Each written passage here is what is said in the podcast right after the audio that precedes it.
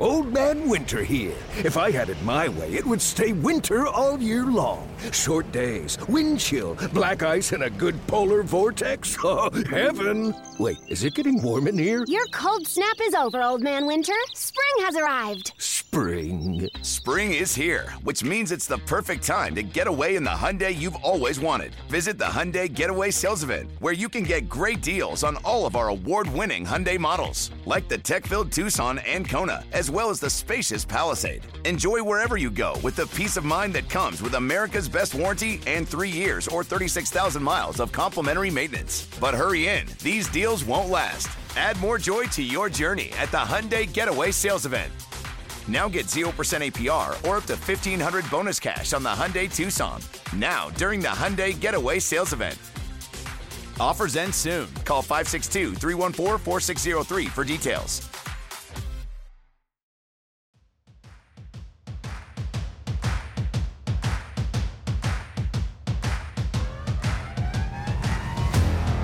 Hey everyone, and welcome to The Homestand, the official podcast of the Kansas City Royals. I'm your host, Carrie Lipper-Gillespie, and I am really jazzed to welcome our guest today, Jake Eisenberg. You are the newest addition to the Royals broadcast crew. Yeah, and I don't know that everyone's ever described being jazzed to talk to me, but I'll take it. It's a true fact. I am jazzed to talk to you. We talk quite a bit, you know, throughout game days and things like that. So I already know you a decent amount, but I'm really excited that our fans are going to get to know you a little bit more. They hear your voice a lot. You know, fans know you and your voice, but we want them to get to know you as a person, not you necessarily as the voice of the Royals. Okay, let's dive right in. Now, first of all, you grew up on the East Coast. Tell us some about where you grew up. Sure. I grew up in Port Washington, New York. It's on the North Shore of Long Island.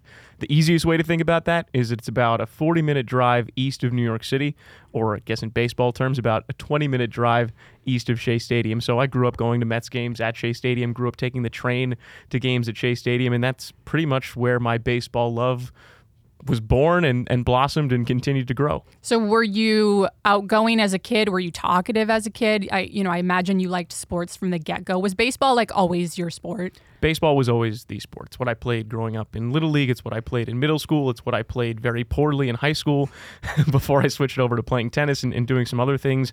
But baseball was always the sport that I loved the most and wanted to be around the most. And as far as being talkative goes when I was younger, I don't know that I was the most talkative kid. I definitely wasn't a quiet kid. I definitely wasn't an introvert.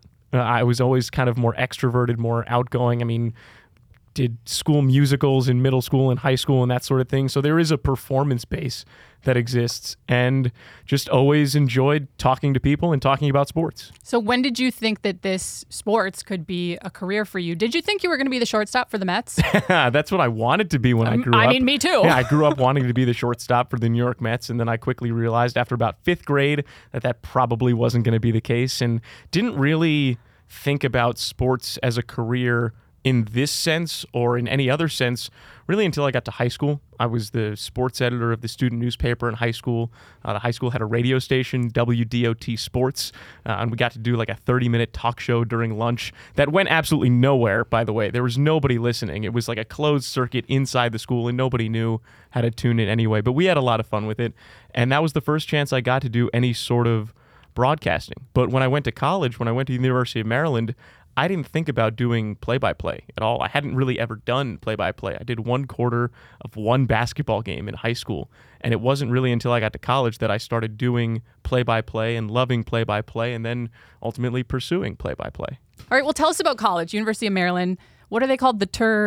Oh, come on, Carrie. Sorry. The Terrapins. The Terrapins. You got to fear the turtle. Okay.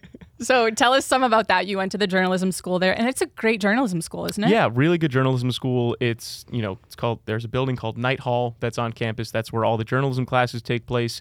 And truth be told, it was a great foundation for a lot of the things that I wanted to do. And especially when I got to college, I didn't really know exactly what I wanted to do. I thought I wanted to be a beat writer covering baseball and also maybe occasionally talk on TV, something like a Tim Kirkjian, who's also a Maryland alum.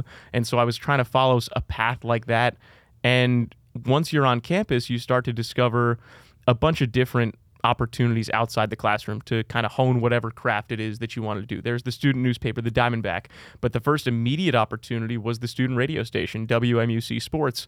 And within 2 weeks, my freshman roommate and I had an hour-long talk show at like 8 o'clock that, again, nobody listened to and nobody knew how to listen to, but we had airtime and got to, you know, hang out and mess around and have a good time. And that led to some play-by-play opportunities with WMUC Sports, calling initially women's basketball and men's basketball, and then into some spring sports, did a little bit of softball. And then the following year, there were a couple of football games. And I didn't really actually start calling baseball until my sophomore year at college in 2015 with the Maryland baseball team. Well, I want to hear more about your morning show that you guys started. I really don't think you do. I don't think you understand the extent to which the content was incredibly boring. I mean, it was just like a rip on every sports show you could possibly think of. We would, you know, come up with 3 different topics here and 3 different topics there and talk about, you know, what happened in the world of baseball or basketball. And it was really just like a bunch of nonsense and just a fun conversation. But it was something that helped us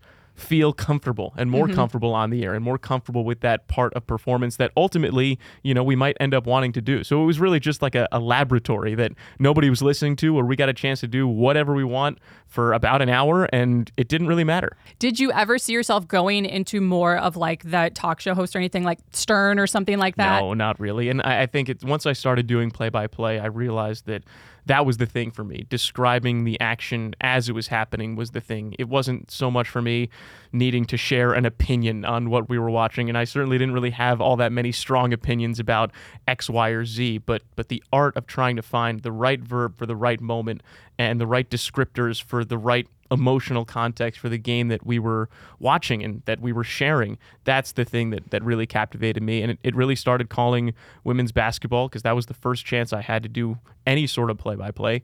And from there, it was baseball. Did you also do like some field hockey? Oh yeah, did a ton of field hockey. So did you, you know, field hockey isn't one of the big, you know, sports, you know, basketball, baseball, football, like, and even NHL, soccer. But like, I wouldn't know the first thing about field hockey. So did you like... I didn't know the first thing about field hockey. I was going to say, how did you learn? I had a high school girlfriend that played field hockey. I went to like 2 of her matches, and that was the only thing I knew about field hockey until I got to college. And it was the sort of sport that you watch a few times and you start to pick up a few things here or there. And I had been to the field hockey complex a bunch. And Maryland's field hockey program is perennially top 10 in the country. It's a really good field hockey team. And there were opportunities to call field hockey. And that's really what this entire college experience is about. It's just finding an opportunity and saying yes to it. And so the chance to call field hockey games both on the radio and then for the BTN Student U program, Big Ten Network had a program where students at the schools both called and produced these games on campus. And there was a chance to do field hockey. And I would sit down with a couple of the players. I would sit down with the head coach, Missy Mahark, who is a legend in the world of field hockey. And they basically explained how the game worked. And it was learning from them that I was able to kind of just take that and run with it and basically call as many field hockey games as they would let me. And that led to some other opportunities calling volleyball or other basketball games, and ultimately, you know, started focusing on baseball sophomore year, a lot junior year and senior year too. Yeah. So why did you pick baseball? Was it just because you loved that sport the most? That's because, yeah, it's because that's the sport. That's the sport that I grew up loving to watch. It's the sport I grew up loving to play. It's the sport I grew up loving to listen to, listening to Howie Rose on the radio, watching Gary Cohen on television, the Mets broadcasts specifically, and then other broadcasts across the country as that became an easier thing to do, you know, over the course of the 5 or 10 years that I was in high school and then in college. And so that was always the sport that I wanted to do the most. And once I had the chance to do it, I wanted to do it even more. All the time. I want to know what your thinking was going into your career, because when you decide you want to be in journalism, play-by-play or whatever it is you want to do, there's so many routes you can take with that. You could seek out working for a network where you kind of travel around and do various things for different teams. You could work for a conference and do things like that. You could work for a team like you are right now. Did you have in your mind what you wanted your route to look like? No. That's the short answer. That's what most people say. Well, so the thing that... Because as you get to be a junior in college and a senior in college, and you start thinking about, oh my goodness, what is going to be next? I have no idea what this world is going to look like. All I know is this is the goal. This is the end point for now of what I want to accomplish. And for me, that was, I want to be a broadcaster for a Major League Baseball team. And then it becomes, okay, how could you possibly get to that point? And luckily for me, there were a lot of people ahead of me in school and around the country that had started dipping their toes into minor league baseball. These are people that I was classmates with. These are people that I had connected with through going to the baseball winter meetings or just reaching out to and asking advice from other broadcasters that I had listened to on the radio or seen on TV, reaching out to them and saying, hey, like, how did you get here? Mm-hmm. What did you do to get better at this? And you start to see the shadows of a path, and the thing that everybody tells you is that there is no one path. No. There is no set of rules that says, do this, do that, do this other thing, and you'll end up here. It doesn't work like that at all. And it's probably for the best that it doesn't work like that at all, because then you get a bunch of people from a bunch of different backgrounds with a bunch of different experiences all in this same place. And so coming out of college, yes, the end goal was broadcaster for a Major League Baseball team, but the immediate short-term goal was, okay, get into professional baseball somehow. And that somehow was, okay, let's go do minor league baseball. Let's see what that's like. See if this is actually the thing that you think it is, that you might want to do for, you know, hopefully a very, very, very long time. And fortunately enough for me, I loved it from the first game. All right, let's take a quick break here. Introducing Royal Caribbean's newest ship, Icon of the Seas, the ultimate family vacation. The ultimate 6 slides, 8 neighborhoods, 0 compromise vacation. The ultimate never done that, can't wait to do it vacation. The ultimate chillin' by a different pool every day of the week vacation. This is the Icon of Vacations. Icon of the Seas. Arriving in 2024. Book today. Come seek the Royal Caribbean. Ships Registry Bahamas.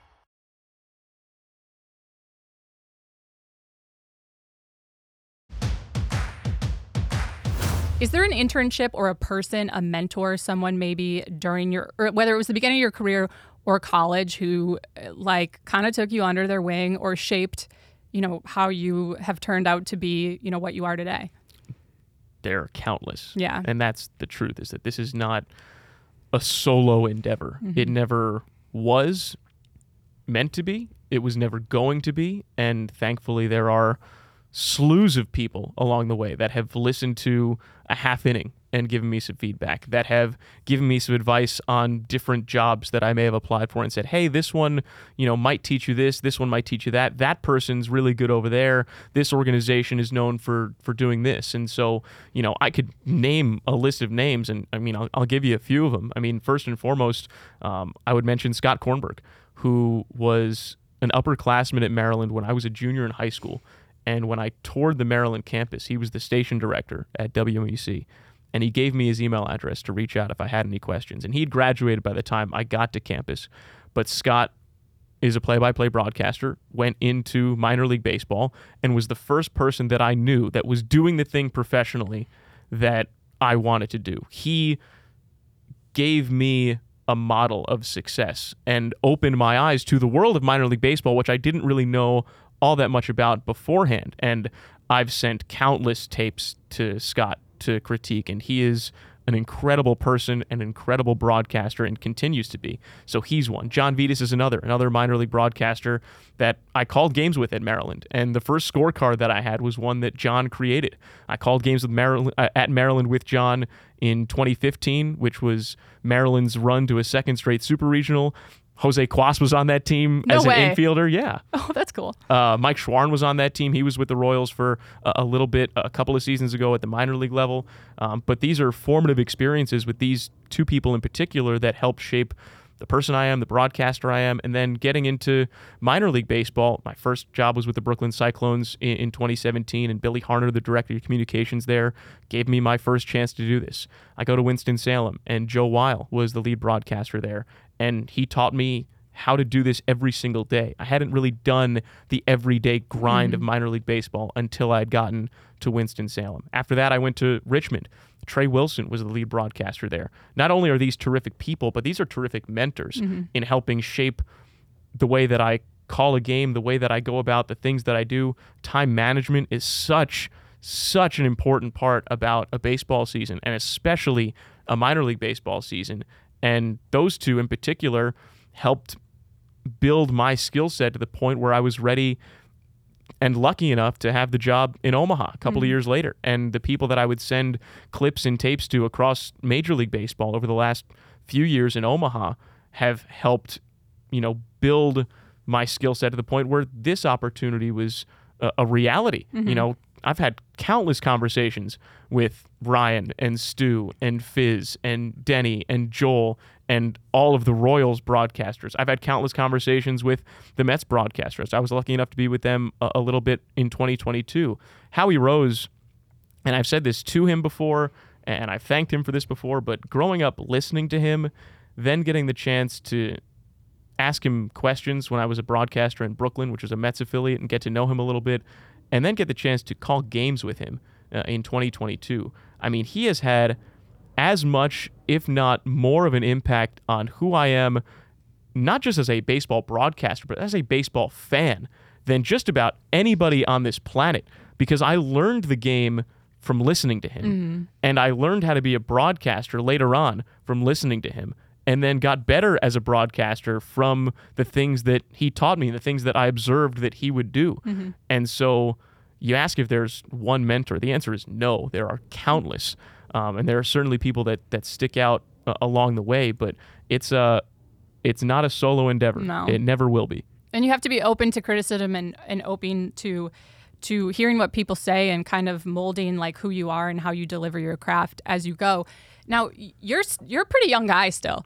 You had a pretty quick rise through the minor leagues, to be honest with you. We talk about players going through the minor leagues, but you're under 30. I won't reveal your age, but you're under 30. It's not a secret. I'm 28. There you go. Well, you never know. It's not a secret. So you're 28 and you're already a play-by-play broadcaster in the big leagues. That's insane. So, you know, to your credit, everyone in this position, whether you're on camera, on the radio, whatever it is, like you can have the talent and the drive, but you need someone at some point to give you a shot, to give you a break, to say, I'm going to give you the opportunity. Go prove it to me. And you've had those people, which is great, but you've put in the work and like, it's incredible that you are where you are at such a young age. It's insane. It's frankly. Insane. And I say that because there are still moments, and I hope there will continue to be moments where I'm sitting next to Denny in the radio booth or sitting next to HUD in the TV booth, and I'm looking around and I'm thinking, how did I get here? What did I do to deserve the chance to be here? And it is an awesome responsibility to be there and to be a part of this organization and get to share these games with this fan base. And it's not something I take lightly at all.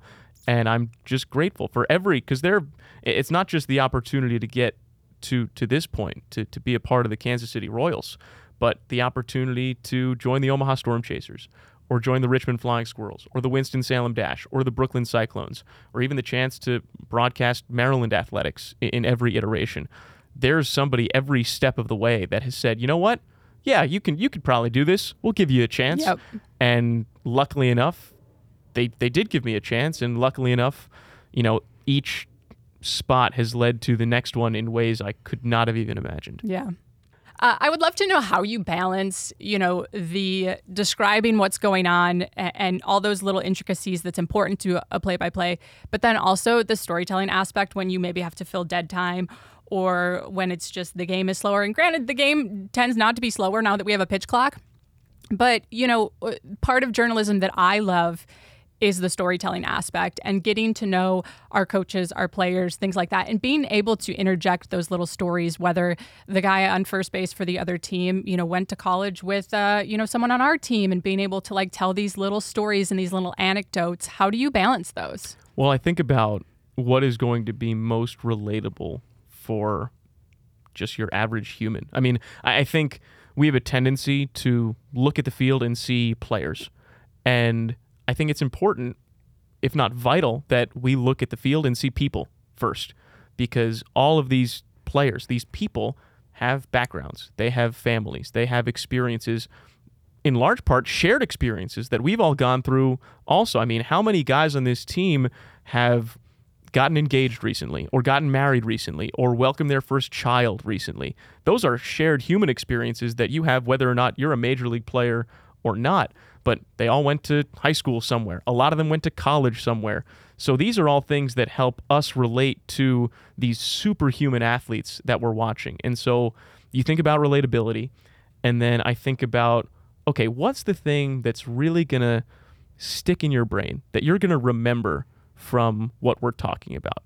If I tell you that Nick Pratto is batting 300 against fastballs over the outer third of the plate, situationally, that could be a really important number depending on what's going on. But chances are that's going in one ear and out the other. And it'll be really important maybe for that moment, but when you're talking to somebody the next day and they're saying like, hey, you know, how was the game? You're not going to bring that up. Mm-hmm. But if I tell you that Nick Pratto and his fiance Hannah have a dog named Nash, and they named it Nash because they've been to Nashville a bunch and they really loved it there, and that's what they wanted to name their dog, that's going to stick in your head for a little bit longer. That's something that when you're talking to somebody at the grocery store, or you see someone at a Little League game and they're like, oh, you know, like Nick Pratto, he's really good. You know, did you know he's got a dog named Nash? Like, that's the thing that's going to stick with you. That's going to help you get to know these people on the field a little bit more deeply. And I think when we are relating the game that we're watching to this fan base, to our audience, to anybody that wants to tune in or watch, that the more we can connect with these people, the better off we are. The more enjoyable this all becomes, because ultimately, and this is a tenet, I think, of humanity, is we want to root for our fellow humans. Mm-hmm. And when you look at them as players, you look at them more as robots instead of the humans that they are. When you look at them as humans, it becomes a lot easier to root for them or feel for them when things aren't going as well. And so when it comes to story time, so to speak, during a baseball broadcast, there's a feel to it, knowing, you know, at what point of the game you're at. If it's a one-run game in the ninth inning, probably not the time that we're going to share a lighthearted story about player X or person Y. We're probably going to hone in on the game a little bit more. But let's say it's a 5-run game in the sixth, and Samad Taylor comes to the plate in his second big league game. You know, we need to introduce who Samad Taylor is as a person to this audience. And there's a chance that because there were so many things happening the day before with his big league debut, that maybe there's a couple stories or a couple things we learned about Samad over the last couple of days that we didn't get the chance to share. Now's the time to share those things. And, you know, maybe he fouls off a pitch or two and gives us a little bit more time to talk about who Samad is and where he's from. But those are the moments where those stories come into play and they really elevate a broadcast. Yeah, and you're right, like balancing it and evaluating what would be nice for our fans to know, because we get to see them every day. Like we're spoiled for sure, but we have the opportunity to share, help the fans know them better. And to be able to do that is like a gift, but it's also like a responsibility and something that we should take seriously. And I know you guys all do when you're doing your prep and having conversations with them or our coaching staff and how we get to know them. And the fans wouldn't know those things if you guys didn't put in the preparation to do that and share it with our fans. Right, and it's one of the fun things about Major League debuts in particular, because you have a completely blank canvas that chances are not many people listening or watching have seen this person play before. Some of them may have heard of this player, some of them may not, and we have a chance to really introduce this player to our Royals community. Having the privilege of being in Omaha the last couple of years and getting to know so many of the players on this team that have come through, truth is, I remember introducing them, so to speak, at the AAA level.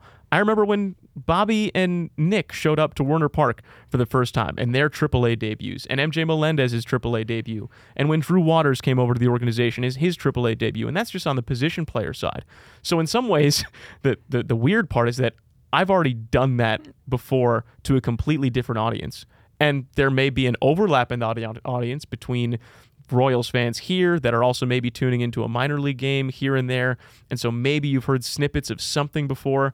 But knowing where these guys have come from, being able to kind of share that information again, and also watch them fulfill their dream, it is such a cool thing. Yeah, yeah, it is. Let's pause for a word from our sponsors. Hey, it's Kaylee Cuoco for Priceline. Ready to go to your happy place for a happy price? Well, why didn't you say so? Just download the Priceline app right now and save up to 60% on hotels. So whether it's Cousin Kevin's Kazoo Concert in Kansas City, go Kevin, or Becky's Bachelorette Bash in Bermuda, you never have to miss a trip ever again. So download the Priceline app today. Your savings are waiting. Go to your happy place for a happy price. Go to your happy price, Priceline.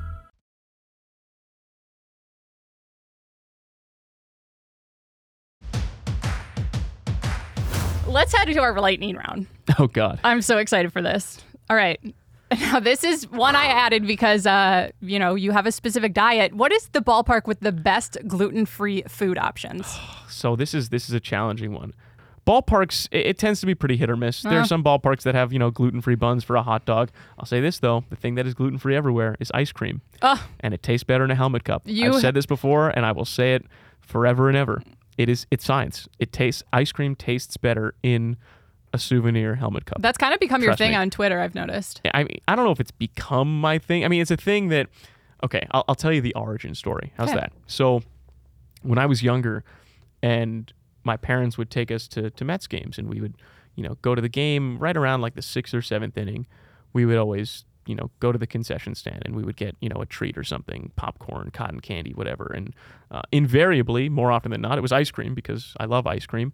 And we would always want to get the souvenir helmet. Gotta. And so we would have the ice cream and, you would try and eat it fast because otherwise it would melt into the helmet because it was always pretty hot.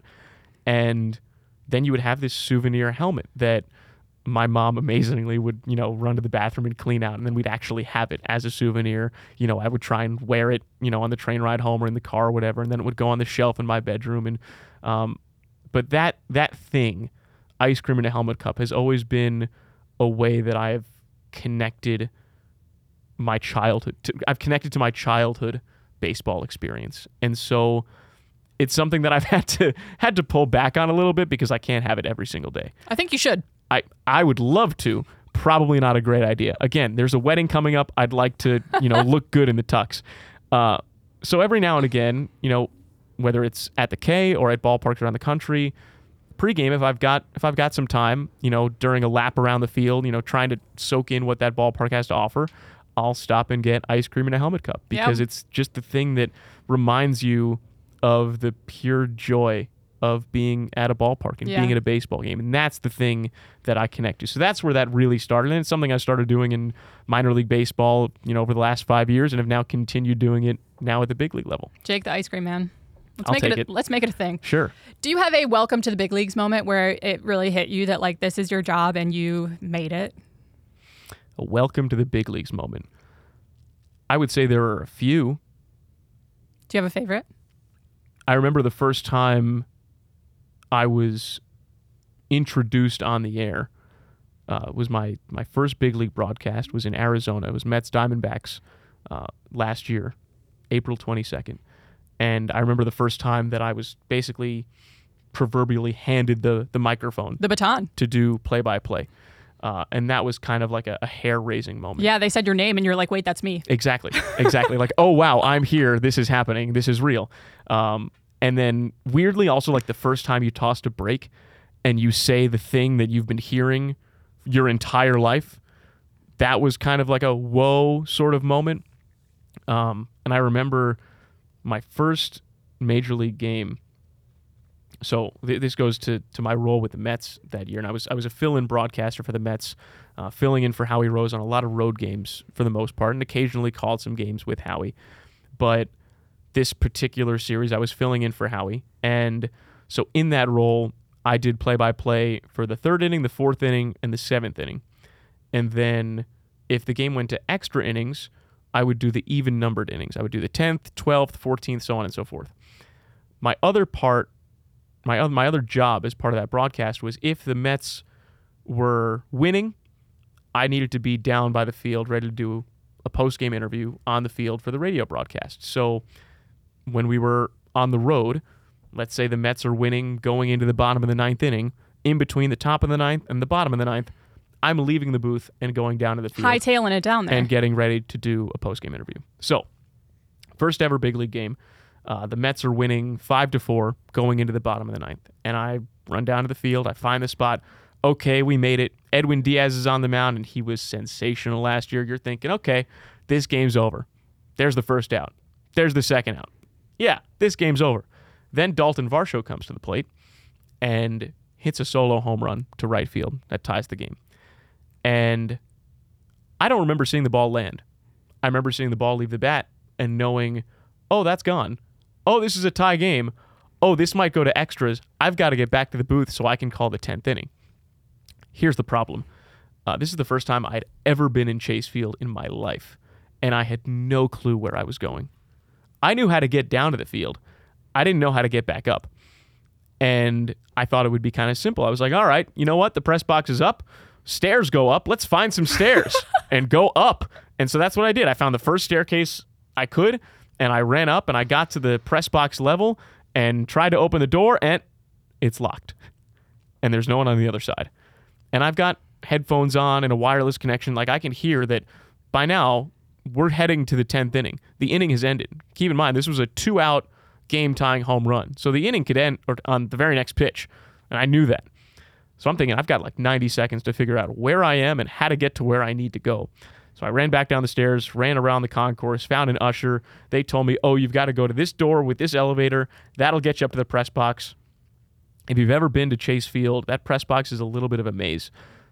There's just like a lot of different turns. It's a really long hallway, very easy to get lost in. So this is the perfect scenario. So we get up the elevator. It opens up. I fly out of the doors. I'm sprinting at this point. And I managed to make all the correct turns to get back into the booth with about 10 seconds to spare before the top of the 10th inning began. Sat back down, and I am huffing and puffing like I just ran the mile for gym class. And all I'm thinking is, these first couple of pitches, please just take a pitch, because I need to hit the cough button so that it mutes my mic and go... Yeah, you're probably out of breath. Completely out of breath. And I'm just like praying that nothing big happens, because I don't have the air to deliver the call for that moment. Caught my breath. Mets took the lead in the top of the 10th inning on an overturned call at first base. Run came in to score on an overturned bang-bang play at first. And then they win it in the bottom of the 10th inning, 6-5. And so my first big league game, I got to say that the Mets won the game, which is not a thing that in my role I would ever really get to say, except in that specific instance, an extra inning win on the road. And sure enough, it just happened to be the first game that I did. So you talk about a welcome to the big leagues moment. That was it. That was the one. And then I'll tell you one more story, you know, that's kind of in that similar vein in terms of welcome to the big leagues. Think of it as welcome to Kauffman Stadium. Mm-hmm. I did 2 games here at Kauffman Stadium last year. The first one happened to be MJ Melendez's major league debut. It's the day that Bobby Witt Jr. hit his first big league home run. Mm-hmm. That was day. Special to begin with. Yeah. But I'm going to fast forward to opening day this year, because even though I did a good chunk of games with the Mets last year, didn't do opening day. And so this year was my first opening day. And the pageantry and the fanfare and the emotion of opening day was pretty overwhelming. Yeah. And it really hit me during player introductions, when everyone hears their name and runs out to the foul line and they announce the starting lineups World Series style. And, you know, for me, I'm hearing names of players that I saw in Omaha for the last 2 years, and Denny's to my right and Steve's right behind me and Eric is up and to my right. And I'm sitting in this radio booth at Kauffman Stadium looking out over this sea of blue. And the Royals have all these powder blue jerseys on, and the hair just raises off my arms, and I teared up a little bit. Aww. And it was like, whoa, this is really happening. It's finally a reality. And I would say that was definitely a welcome to the big leagues moment, and certainly a welcome to the Royals moment that I'll never forget. That's so cool. Tell me your first car. My first car was a light green Toyota Highlander. It was my mom's car that I learned to drive on, and then it was the car that my sister and I shared in high school. I have a twin sister, and so we shared that car in high school, and that's the first car that I had. I love it. Yeah. I love me a good hand-me-down. Yeah. I like how you said it was light green, too. I can really picture the color. Mm-hmm. Well, that's what we do. That's so true. Carrie, we describe. If I learned nothing at all. We describe. Favorite TV show of all time, like comfort TV show. Comfort TV show of all time? These lightning round questions are no joke. I know. I mean, I could be like really basic and go like, "Oh, I love The Office." I knew you were going to say that. Which is true. I was just going to say you look like an Office guy. I don't know that that's really like the show that I would gravitate toward. That I'm like going to put on. You know what? I'll say that I love Scrubs. Okay. Scrubs is a phenomenal show. Yep. That's the one that I would put on. Just a random episode of Scrubs. I figured you'd be an Office guy. I was almost going to be. I do like The Office. I wouldn't say that I like know every episode of The Office or like that, but I have watched it and do enjoy it. But I would say Scrubs. I love Seinfeld. I don't know that I'd put that in the comfort show category, but it's one that I'll go back to and rewatch a bunch. Yeah, anything like that. All right. What would your walk-up song be? You know, I had a sneaky suspicion that this might be a question, having listened to many homestand podcasts. Oh, you're a fan. That's so great. Oh, I am a fan. And I have been... I was paying closer attention over the last couple episodes to the lightning round questions in preparation for what might be a lightning round today. And I came up with this for a walk-up song. Now, walk-up songs nowadays are a lot shorter because of the pitch clock. So you're really getting in like the opening lick to a song, if anything. Yeah. And I'm going to come a little bit out of left field here. Okay. So bear with me. There's a hook in a song called, and I hope I get the title right because that'd be really embarrassing. It's a song called "They Reminisce Over You." Okay. And there's a little saxophone lick right at the beginning. Who's it by? I honestly don't know. I was sort of prepared. I was not fully prepared. I was gonna say I was just bragging about your preparedness, and then this is what you do. I was not fully prepared. I mean, I could like kind of hum it for you if you want. Please no. Please no. Please stop. I don't know. The peanut gallery is kind of egging me on here. It's okay. I'll do it. So it goes like, that's